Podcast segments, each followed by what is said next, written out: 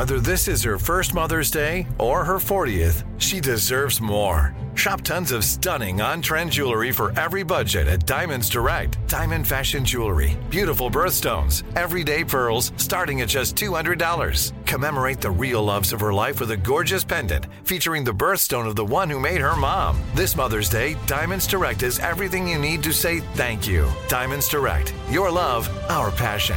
Online at diamondsdirect.com.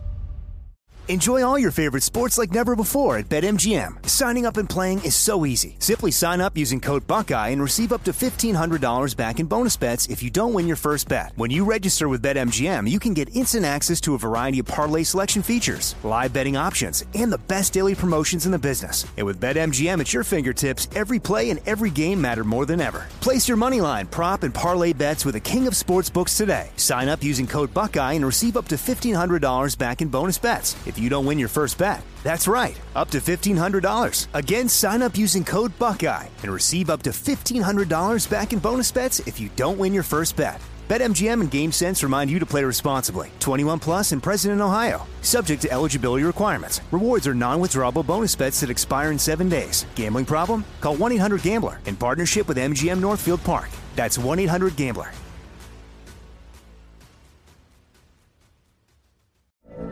From BBC Radio 4, Britain's biggest paranormal podcast is going on a road trip. I thought in that moment, oh my God, we've summoned something from this board. This is Uncanny USA. He says, Somebody's in the house, and I screamed. Listen to Uncanny USA wherever you get your BBC podcasts, if you dare.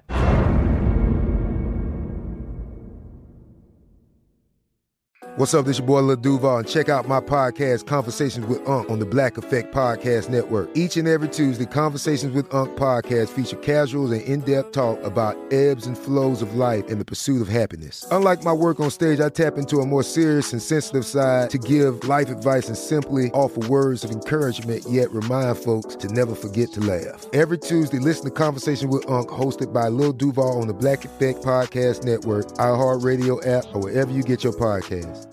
Presented by AT&T. Connecting changes everything. This is your moment, your time to shine, your comeback. You're ready for the next step in your career and you want an education employers respect. So you're not just going back to school, you're coming back with Purdue Global. Backed by Purdue University, one of the nation's most respected public universities, Purdue Global is built for people who bring their life experience into the online classroom. Purdue Global, Purdue's online university for working adults. Start your comeback today at purdueglobal.edu.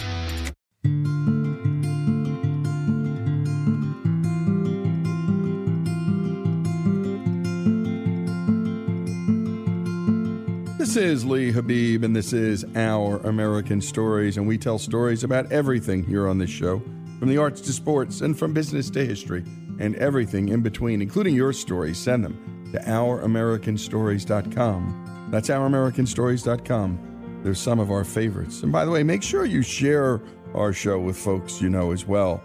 Let them know what we're doing, and it just makes a difference in terms of creating more fans, not just of this show, but of this country. This is a show where America is the star, where the American people are the star. Up next, a story from Dennis Peterson, an author from South Carolina. Today, Dennis shares with us the story of his maternal grandmother, or Nanny, as he and his family called her. Here's Dennis with the story. Hands can reveal a lot about a person. For example, a city slicker, a paper pusher, or someone who sits in front of a computer all day will generally have soft, smooth hands. Someone who does regular, hard, manual labor outdoors in all kinds of weather, however, generally has hard, rough, calloused hands. The former will have clean, clear, neatly trimmed nails. The latter has thick, broken nails with some degree of dirt showing under them. Arthur Conan Doyle's Sherlock Holmes character certainly would notice such things. I too noticed them when I was growing up. I noticed especially my maternal grandmother's hands. Nanny, we grandkids called her.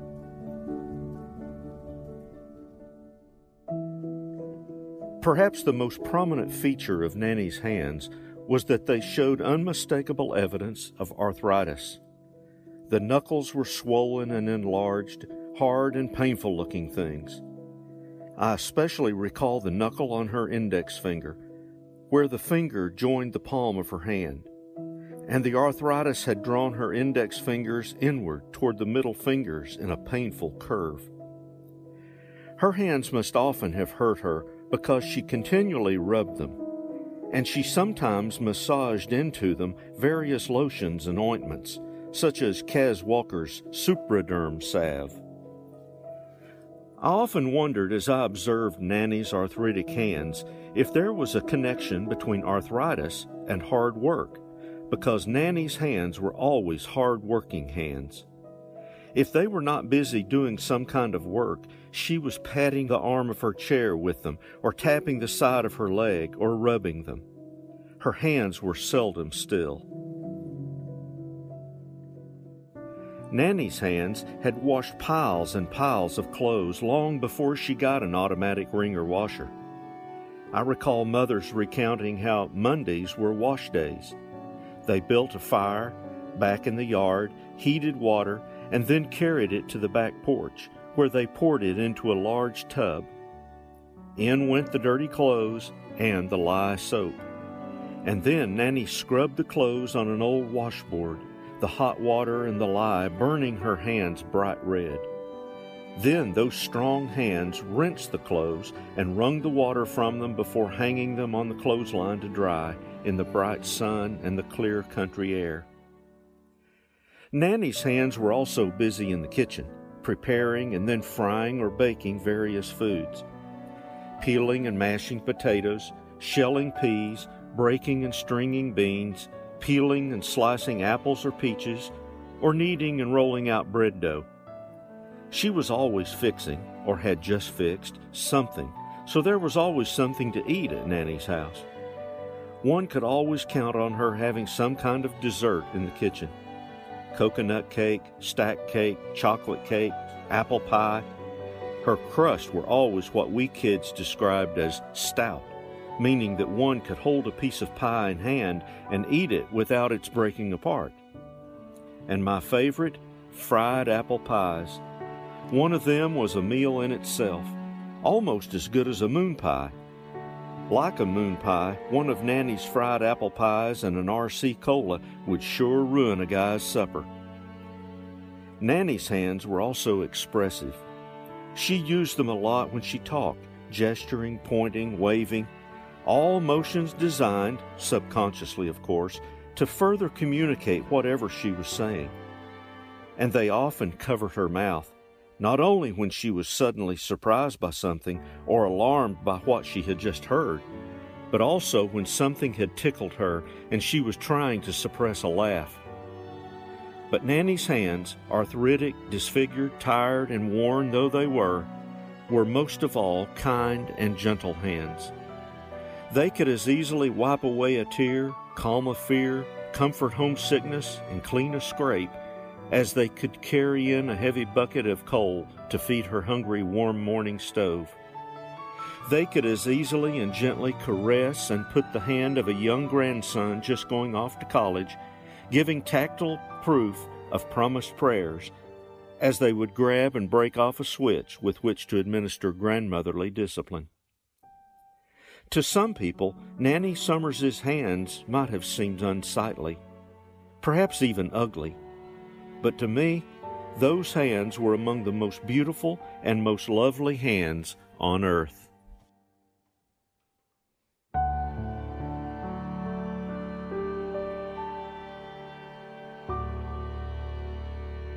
And what a beautiful piece.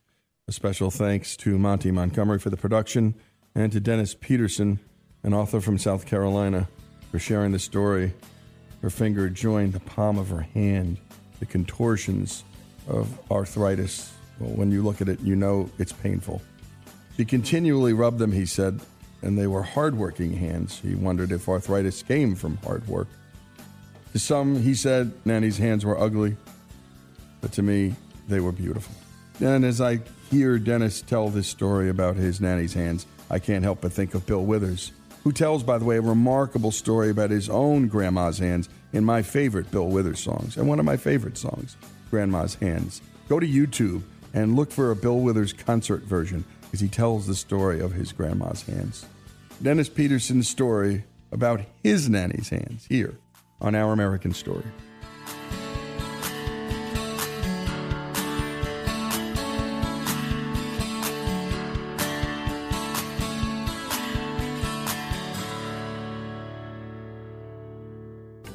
Folks, if you love the great American stories we tell and love America like we do, we're asking you to become a part of the Our American Stories family. If you agree that America is a good and great country, please make a donation. A monthly gift of $17.76 is fast becoming a favorite option for supporters.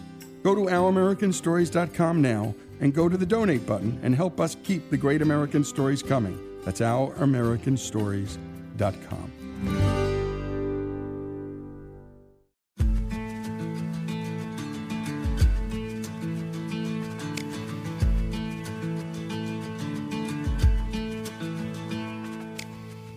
And we continue with our American stories. And up next, we hear from Lori Spradley, the owner of the company Goo Goo Cluster. You may have heard of this candy bar that was created back in 1912. But if not, here's Lori to share a little bit of the history of the Goo Goo and where they are today.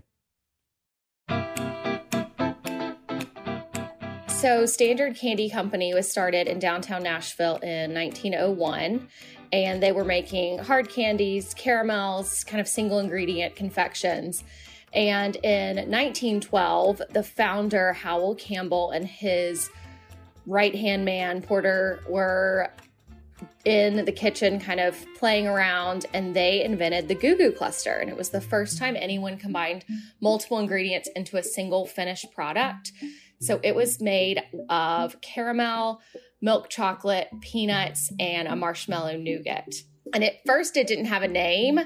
And Howell was selling them on a streetcar in downtown Nashville. And story goes that a teacher was on the train and asked him what he was going to call this new confection and he's he was like i have no idea and they conversation shifted to his newborn son. They started asking what he was up to and they said well he just started talking. He's saying words like goo goo gaga and they said that's what you should call it a goo goo. They're so good people will ask for them from birth. And now we're stuck with this silly name. So my grandfather had been in the confection industry and made wedding cakes and owned a bakery. And my dad, out of business school, discovered Standard Candy. It was on the verge of bankruptcy. And he called his dad and was like, I think we can save this. And so they bought it in 82. And so I'm the third generation to be involved in the business. And it's it's been a wild ride. When they purchased the company, it was only the original Goo Goo. And so they introduced the pecan variety, which at that time was called the Supreme, and it just replaced the peanuts with pecans. And that was in the 80s. And then in 90, early 90s, they introduced the peanut butter variety, which is the peanut butter center with peanuts and milk chocolate. And that's most of our favorite. I never thought I would work for the company. After college, I moved to New York City. I worked in sales, kind of did my thing for about six years and was just looking for something new. And at the same time, Goo Goo was going through some restructuring and changes. And I was kind of like, I think I can put my mark on this. I'm qualified and I think, you know, we can have a lot of fun with this.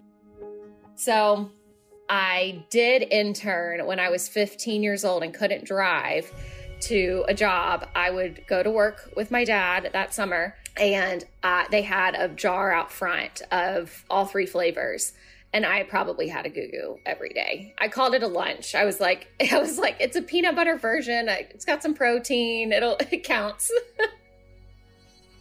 I honestly usually don't even have them at my house. Growing up, everyone was like, you have to have you, you're the goo goo house you have to have them and we just don't i don't think anyone I guess maybe we've lost our sweet tooth, but we did give them out at Halloween we lived on a really popular trick or treating street growing up, and everyone knew we gave out full size Goo Goo clusters. So we were extra popular on Halloween.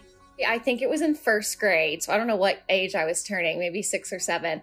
And I took my, for my birthday party, I took our, my class to the factory. And we all wore hairnets and got to see the entire process. And my friends still talk about it to this day. And I'm so glad they do remember it because now with food regulations, it you can I can barely get into the factory. So I'm I'm glad we all got to experience that, and I guess you know pretty good for uh, first grader.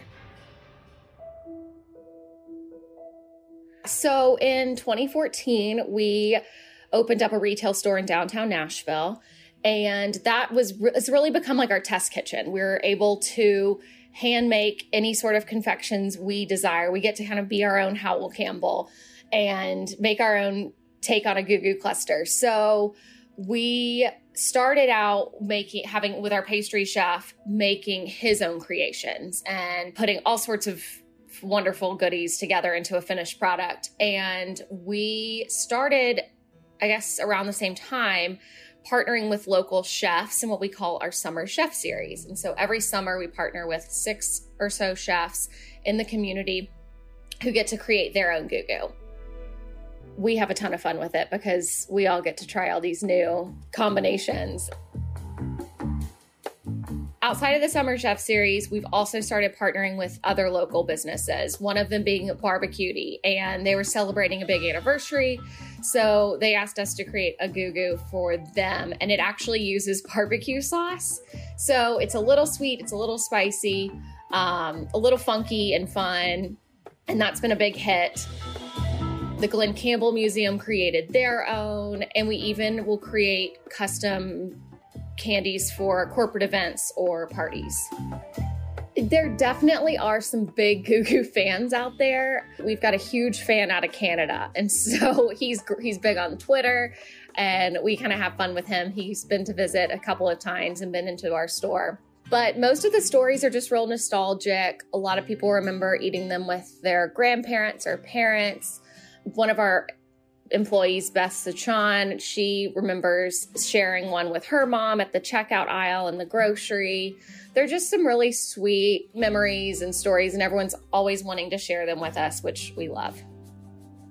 I think a fun thing about the brand is that it's really evolved over the years, but it stayed true to exactly what the original ingredients were. So, back when it was first created, they were sold in a glass candy jar with no wrapper. And then that evolved to putting it in a little paper sleeve at the candy counter. And then it was wrapped in foil, similar to a peppermint patty. And now, and then it went to a sealed wrapper, kind of like it is today, but a different, different imaging.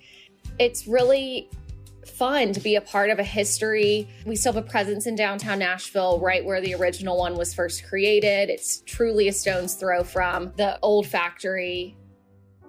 Yeah, I'd say our biggest challenge is trying to find, trying to transition our customer base from the older generation who remembers eating them as a kid to younger generations and making it a little more young, fun, playful, and so that's what we're trying to tackle. That's what we're we want our, our store to be like. We want everyone to feel like a kid. It's also one of the few places downtown where kids are going to have fun. You know we're not one of the honky tonks or a museum. We're we're just a playful environment where you can feel like a kid again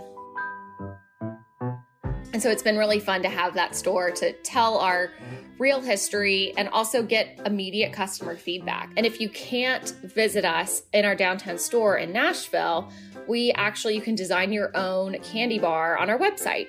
So googoo.com, you can create your own confection, you choose your chocolate, you choose your any of your mix-ins and we've got some weird things like potato chips and fruity pebbles and kids definitely go a little a little crazy with their confections. They are throwing in all sorts of stuff that I personally don't think goes well together, but I'm sure with a ton of sugar, they're they're happy.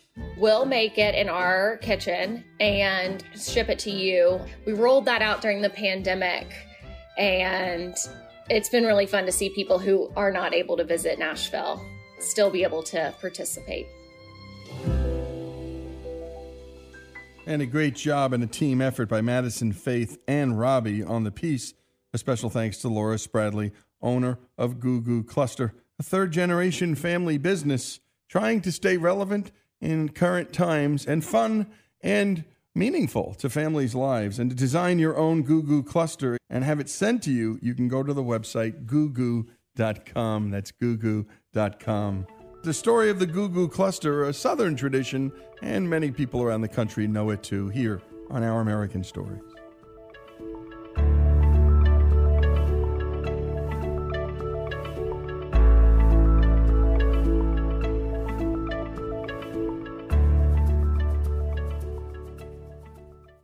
Enjoy all your favorite sports like never before at BetMGM. Signing up and playing is so easy. Simply sign up using code Buckeye and receive up to $1,500 back in bonus bets if you don't win your first bet. When you register with BetMGM, you can get instant access to a variety of parlay selection features, live betting options, and the best daily promotions in the business. And with BetMGM at your fingertips, every play and every game matter more than ever. Place your money line, prop, and parlay bets with the king of sportsbooks today. Sign up using code Buckeye and receive up to $1,500 back in bonus bets if you don't win your first bet. That's right, up to $1,500. Again, sign up using code Buckeye and receive up to $1,500 back in bonus bets if you don't win your first bet. BetMGM and GameSense remind you to play responsibly. 21 plus and present in Ohio. Subject to eligibility requirements. Rewards are non-withdrawable bonus bets that expire in seven days. Gambling problem? Call 1-800-GAMBLER in partnership with MGM Northfield Park. That's 1-800-GAMBLER.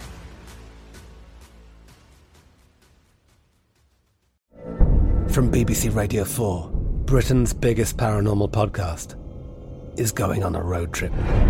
I thought in that moment, oh my God, we've summoned something from this board. This is Uncanny USA. He says, Somebody's in the house, and I screamed. Listen to Uncanny USA wherever you get your BBC podcasts, if you dare.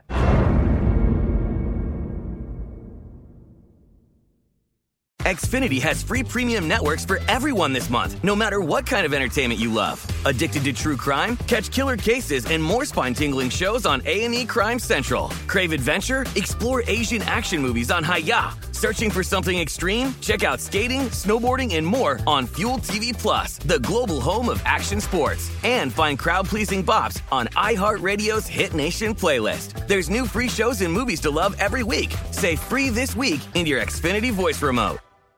Live Nation presents Concert Week. Now through May 14th, get $25 tickets to over 5,000 shows. That's up to 75% off a summer full of your favorite artists like 21 Savage, Alanis Morissette, Cage the Elephant, Celeste Barber, Dierks Bentley, Fade, Hootie and the Blowfish, Janet Jackson, Kidz Bop Kids, Meghan Trainor, Peso Pluma, Sarah McLachlan. Get tickets to more than 5,000 summer shows for just $25. Until now through May 14th. Visit LiveNation.com slash Concert to learn more and plan your summer with Sean Paul, Sum 41, 30 Seconds to Mars, oh, and Two Door Cinema Club. Hey, this is Christina Quinn. I'm the host of Try This, the Washington Post's new series of audio courses. The idea behind Try This is to become better functioning humans without having to comb the internet for countless hours. In our first course, we learned how to sleep better. Now, we're going to learn how to make our friendships stronger. I'll offer expert tips that are doable, and I'll keep it short. So let's do this. Class is in session. Find Try This from the Washington Post wherever you listen.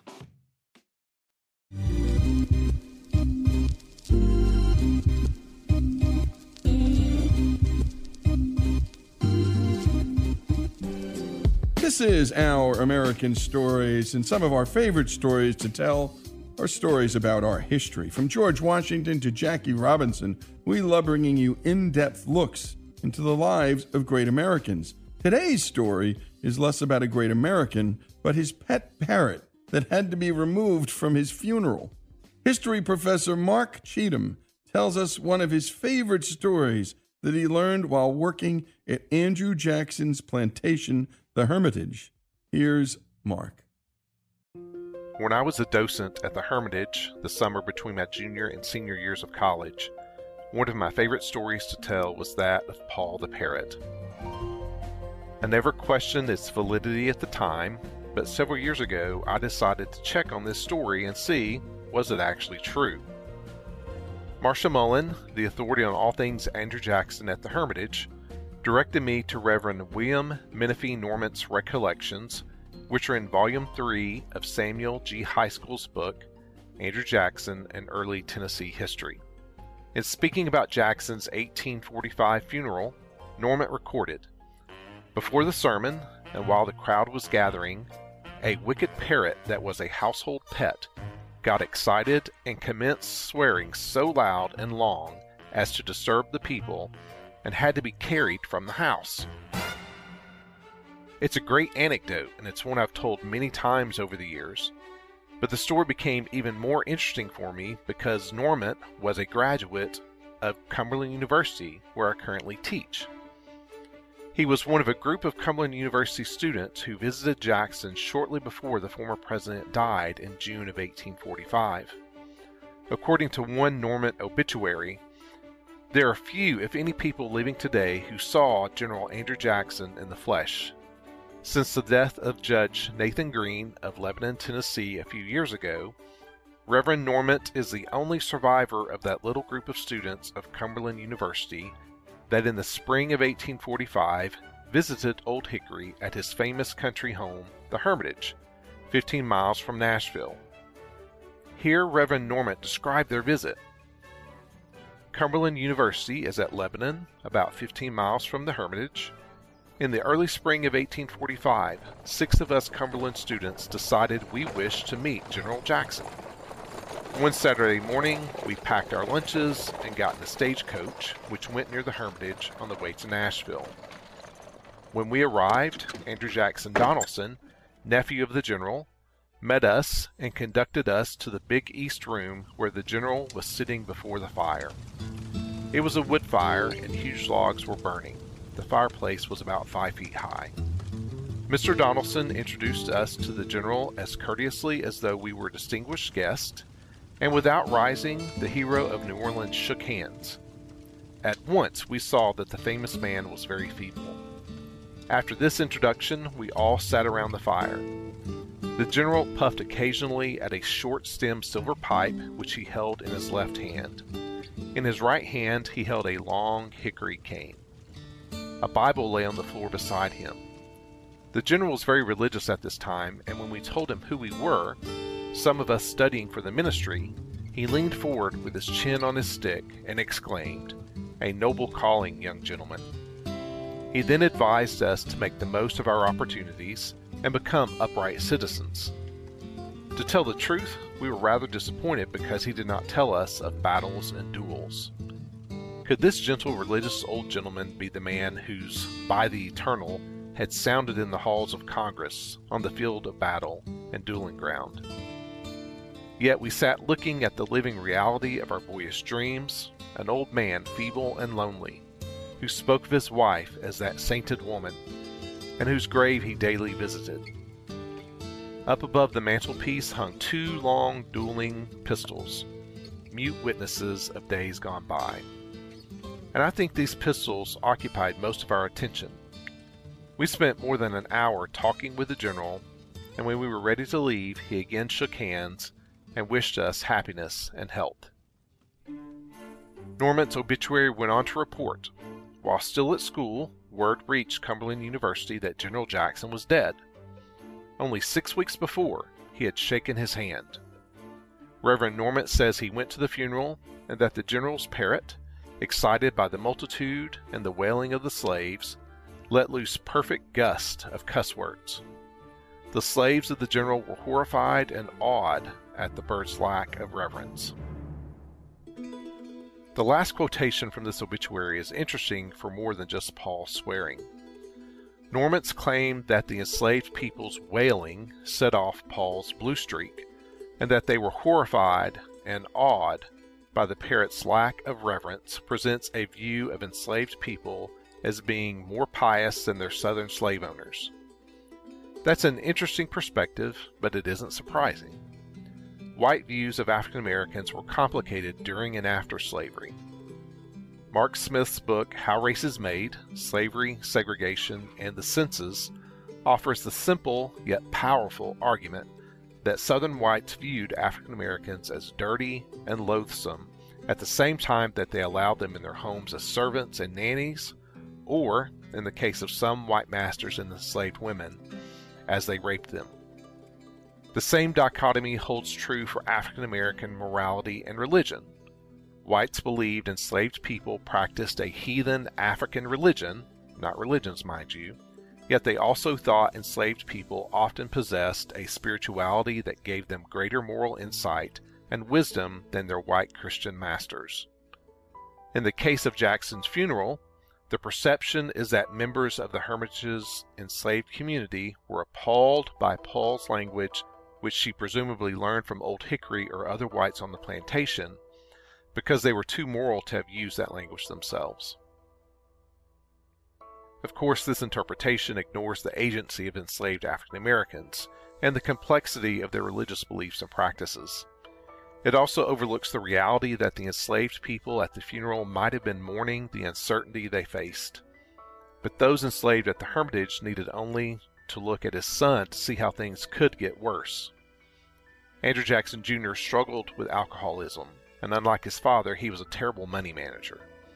The prospect of Junior taking over may have been enough to produce the wailing that Norment and others heard that spring day in 1845. If that was the reason for the enslaved people's sorrow, they were right to worry. Over the next 11 years, Junior not only sold off the Hermitage piece by piece, but he also sold many of them as well. And great job, as always, to Joey. And a thanks, a special thanks to Cumberland University history professor Mark Cheathem, telling us the story of Andrew Jackson's cursing parrot, but also about so much more. And my goodness, to meet, imagine meeting a president under those circumstances and to hear the reading of a memoir and to get back into the mind and time of the day. And we love bringing people back in history. And what we also do is try not to judge people out of their context, out of their historical context, because, well, it wouldn't be too kind of people to do it 100 years from now to us. And what a life Jackson led, by the way. A general in the U.S. Army, he served in both houses of Congress, went by the name Old Hickory. You also heard the hero of New Orleans. And of course, in the end, there's King Mob, too. Those were his three big nicknames. And by the way, if you have stories about American history, you know, we love telling them, but send them to us. Send them to ouramericanstories.com. And if you want to be a part of this team, a part of the Our American Stories Nation, as we like to call it, um, feel free to give or donate as well. Uh, we are a nonprofit, and it is free to listen to Our American Stories, but it is not free to make. Again, if you want to be a part of our team, go to ouramericanstories.com and give too. We'd love your stories, and we'd love any help you can give us. Do a little, do a lot. Uh, but if you can, help do your part. It's the story of Andrew Jackson's cursing parrot here on Our American Story.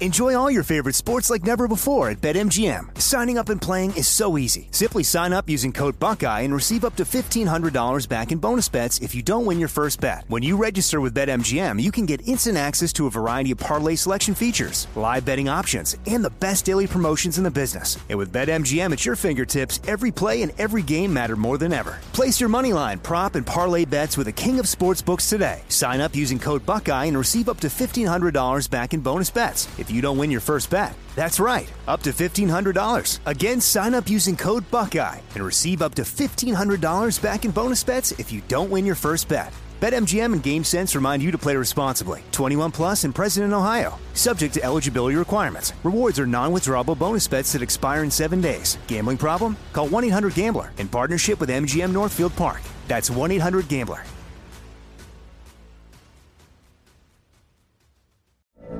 From BBC Radio 4, Britain's biggest paranormal podcast is going on a road trip. I thought in that moment, oh my God, we've summoned something from this board. This is Uncanny USA.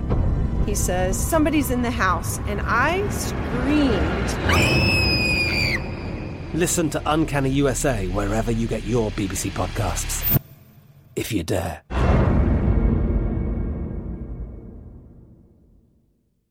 Xfinity has free premium networks for everyone this month, no matter what kind of entertainment you love. Addicted to true crime? Catch killer cases and more spine-tingling shows on A&E Crime Central. Crave adventure? Explore Asian action movies on Hi-YAH. Searching for something extreme? Check out skating, snowboarding, and more on Fuel TV Plus, the global home of action sports. And find crowd-pleasing bops on iHeartRadio's Hit Nation playlist. There's new free shows and movies to love every week. Say free this week in your Xfinity voice remote. Live Nation presents Concert Week. Now through May 14th, get $25 tickets to over 5,000 shows. That's up to 75% off a summer full of your favorite artists like 21 Savage, Alanis Morissette, Cage the Elephant, Celeste Barber, Dierks Bentley, Feid, Hootie and the Blowfish, Janet Jackson, Kidz Bop Kids, Meghan Trainor, Peso Pluma, Sarah McLachlan. Get tickets to more than 5,000 summer shows for just $25. Until now through May 14th. Visit LiveNation.com slash Concert Week to learn more and plan your summer with Sean Paul, Sum 41, 30 Seconds to Mars, oh, and Two Door Cinema Club. I bet you're smart. Yeah, and you like to hold your own in the group chat. We can help you drop even more knowledge. My name is Martine Powers. And I'm Elahe Izadi. We host a daily news podcast called Post Reports. Every weekday afternoon, Post Reports takes you inside an important and interesting story with the kind of reporting that you can only get from the Washington Post. You can listen to Post Reports wherever you get your podcasts. Go find it now and hit follow.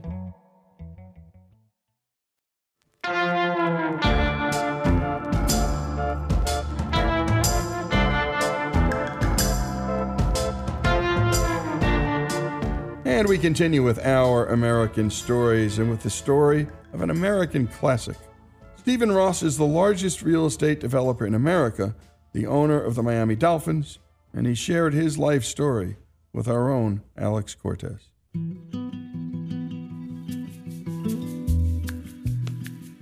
Stephen Ross is a Detroiter born and bred until his parents dragged him against his will midway through his freshman year of high school to Miami Beach, Florida. I hated it down there actually, and I kind of rebelled against my parents, and I, I, I got into a little trouble. I mean, I, I mean, I as opposed to studying, I'd you know go out playing gambling a little bit, and you know, I mean, I had a, I had a you know everything but study. Even though my parents really tried to be strict, you know, my father lectured all the time, as opposed because he was working and then he'd lecture me. I guess it didn't do any good, you know, but it, it ultimately, I guess it sunk in. I mean, I don't know. I wanted to get out of there. I went to my parents said, well, if you're going to leave, you don't want to go to school here, you have to go to military school. so I spent about four days of military school and said, I'll go back to school, you know. And uh, I mean, I, I talked to most of my friends. I mean, probably my background was probably different than most because I'd never excelled early in life, and I was, I only got into college because they had to accept me because I had a standardized test that I scored well enough that the school had to take you, and they flunked out two thirds of the freshman class. They tell you look on your left and look on your right. The person sitting next to you won't be here next year, and uh, and so you, you know you kind of it's a wake up call. But I also knew if I wanted something, we didn't. I wasn't going to get anything from my parents. I mean, I wasn't left anything, and they had nothing to give me. You know, so I knew what it was. You know, was either sink or swim. And then when I got to college, that's when I really kind of started to being able to do well at the University of Florida, then so I could transfer to Michigan, and then law school, and then I got my master's in tax law, which I excelled in, and was probably the best year of school I ever had. That I really found something I enjoyed. I'd always get good marks if I liked it, you know. If I didn't like the subject, I didn't do very well. The confidence, I mean, you know, you have to first find your confidence that you can succeed and, and do something well and excel to continue on. I mean, as they say, success breeds success. I mean, my teachers told my parents they were wasting their time sending me to college, which is really kind of funny, right, when I look back at it now. So, I mean, I look at myself, I was a late starter in life because it, it, I'm probably, I was probably about the least likely to succeed in my high school class.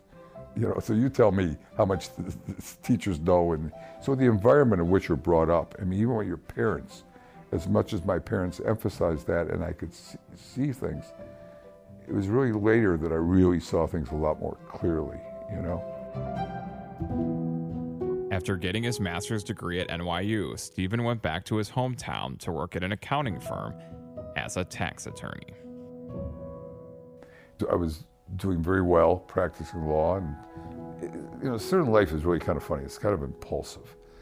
I'm in my office one day. It was, in fact, I remember it. I can still picture it. It was June, I think it was June 7th or June 9th in 1968, the night before Bobby Kennedy was assassinated. And I'd watch it that at night. And that next day, you're wondering in life, hey, you never know when it's over, and thinking about that, you know. And he was a relatively young guy. And the partner walks in my office and asks me if I want to go to a seminar in New York. I said, you know what? And I hadn't even ever thought about it. I said, I want to go. I think I want to go to New York for good. As a matter of fact, I, am quitting. I'm, I'm moving to New York. Never entered my mind. It never went from my mind to, you know, I'm, I'm going to think about leaving. And I hadn't even thought about leaving. And it just came up. I mean, life is so impulsive. Sometimes we don't even know ourselves, you know, what's really, what's going on. So he then brought in the senior partner and they, you know, Steve's quit, he's leaving. He was going to New York, you know. And, he, and the guy said, what I mean, Steve, you're doing great here. You're going to be a partner here and blah, blah, blah. But I got bored and I could see how I was tailing off in my mind. And I was just ready for something. And, and that, that sparked it without me even thinking about it, you know. So a lot of things, you know, in life we think we're in control of, we're not necessarily in control of, and we really don't know. It takes something, it takes a spark for something to happen. I told my mother, she said, you don't know anybody in New York. I said, hey, you know, I went there, I loved it. And, it, you know, the story is if you can make it there, you can make it anywhere, blah, blah, blah. And uh, off I went, you know. And when I went to New York then, the, the firm called and, and, made several appointments for me to help me. You know, Lazard Frere, Goldman Sachs, and what have you. And I went and I interviewed. And then I saw a paper, uh, this little article about Laird, which was a, a new firm, startup, young guys. It was backed by the DuPonts. It was very waspy. There was no Jews in the whole firm. They were doing a lot of really creative things. And, you know, the head of the firm was like 37 and 34 and 31. And, and everybody said, you know, how can you consider it? You got a job at Lazard. That's the best deal house there is. And I took the job at Laird. You know, I'm sitting around the table when I went there and they, they said to me, why'd you come here? I said, well, I really narrowed it down between Lazard and Laird and everybody told me to go to Lazard, so I figured I had to come to Laird. You know, you got to. and I was there for about a year and a half. They didn't have any money, and there was, I was doing things a little different, and they didn't quite understand what I was doing, and they suggested maybe I wouldn't be good there. And then two weeks after I left, not nothing to do with my having left, they, had a coup, and the firm kind of fell apart and a friend of mine got me a job at who, who was working at Bear Stearns, got me an interview, and I was working on some creative deals. But I had the guy I was the wrong guy I was working for, and so I had put together this deal when I was at Laird, putting together a company that they were taking public. It was my idea to, to put several things that he was doing into one company and take it public. I'd been at Bear Stearns about two or three weeks, and that's when they had the coup, and. Uh, the guy called me and said, Hey, I'd love to have Bear Stearns do this deal. I have other firms, there are smaller firms than Bear Stearns, but would Bear Stearns be interested? Met with the partner. Guy said, It's great. They were located in California. The partner said, uh, I'll be in California next week. You know, I'll meet you and go through the stuff. Made an appointment, doesn't show up. Guy calls me. I go into, oh, I got caught up in this other deal. I was out there. I'll be either there. Make, made an appointment doesn't show up. Called me again. I told the guy, he said, you know, arrange a time and I'll call him. So twice that happened, he never called him. So a guy calls me, I said, hey, I would take it public. You got these other firms. I wouldn't wait. I haven't been here long enough. You know, I've been here now, what, two months? And I, I can't tell you what to do, you know. And But if it were me, I'd go get the deal done, not wait for this guy to come out. It goes public. It's on the front page of the uh, Wall Street Journal on the right column. So it's lead article and blah, blah, blah. And it went from 6 to 19 in the opening. And that day, the, the partner all of a sudden walks into my office for the first time. Hey, whatever happened to that company, blah, blah, you know, Environmental Systems was called. I said, um, he's waiting for your phone call. you know? And uh, he didn't take that, obviously. And then, then after that, he, when I'd be in meetings, he'd, I mean, he's always putting me down and, you know, and all that. And, finally, and I was doing a deal, and when, we, when he approved the deal that I had brought in and worked on, and then someone asked him, well, who's going to work, you know, work on it for us? When the senior guy said, well, Steve is, he put it together and he knows it. The guy said, well, I don't have any confidence Steve. And I said, I got no confidence in you. Next morning, I got a phone call. You know, I was fired. Did I quit or was I fired? The story's better to say that I got fired, right? But I knew that that night, I knew I couldn't work here anymore before I had the meeting to get this deal approved. I mean, I said, if it gets approved, I am thinking, I, I, I, and I was ready to quit. I knew even it got approved, I had to get out of there with this guy. I mean, here I'd left two jobs in a, in, in a really a six month period of time. So, with that kind of resume, I, I, who was going to hire me? And that's when I started my company, and I had no money, and I wanted to stay in New York. My mother lent me ten thousand dollars to live on, and then bootstrapped the company, and never had an investor. So for about the next 30 years, every penny I ever earned, I put back in the company and just grew the company. And then all of a sudden, you know, it's worth a lot of money.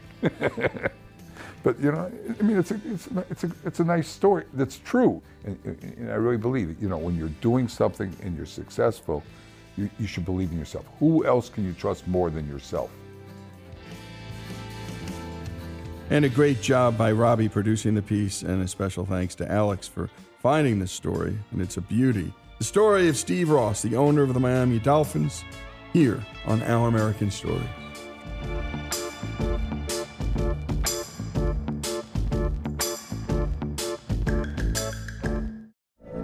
From BBC Radio 4, Britain's biggest paranormal podcast is going on a road trip. I thought in that moment, oh my God, we've summoned something from this board. This is Uncanny USA. He says, Somebody's in the house, and I screamed.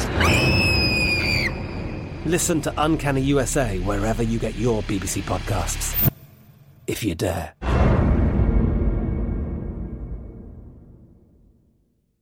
Xfinity has free premium networks for everyone this month, no matter what kind of entertainment you love. Addicted to true crime? Catch killer cases and more spine-tingling shows on A&E Crime Central. Crave adventure? Explore Asian action movies on Hi-YAH. Searching for something extreme? Check out skating, snowboarding, and more on Fuel TV Plus, the global home of action sports. And find crowd-pleasing bops on iHeartRadio's Hit Nation playlist. There's new free shows and movies to love every week. Say free this week in your Xfinity voice remote. Live Nation presents Concert Week. Now through May 14th, get $25 tickets to over 5,000 shows. That's up to 75% off a summer full of your favorite artists like 21 Savage, Alanis Morissette, Cage the Elephant, Celeste Barber, Dierks Bentley, Feid, Hootie and the Blowfish, Janet Jackson, Kidz Bop Kids, Meghan Trainor, Peso Pluma, Sarah McLachlan. Get tickets to more than 5,000 summer shows for just $25. Until now through May 14th. Visit LiveNation.com slash Concert to learn more and plan your summer with Sean Paul, Sum 41, 30 Seconds to Mars, oh, and Two Door Cinema Club. We went from normal life, healthy child to acute lymphoblastic leukemia or B cell ALL. The St. Jude team came up to get CJ via ambulance. Shortly after that, I noticed a rainbow. It meant that there was hope. We were driving into hope. To have hope is to have your child healthy, and we have that because of St. Jude. You can help kids fight childhood cancer. Please become a St. Jude Partner in Hope today by visiting musicgives.org. Whether you're a savvy spender maximizing your savings with cashback rewards, a thrifty rate watcher seeking the lowest interest, or a travel enthusiast looking for extraordinary perks, Kemba Financial Credit Union has a visa to complement your lifestyle and unique needs. Apply today at Kemba.org to unlock a limited time 2% cash back on purchases and pay 0% interest on balance transfers for an entire year with a new visa from Kemba. You deserve a card that works for you. Restrictions apply. Offer ends June 30th, 2024.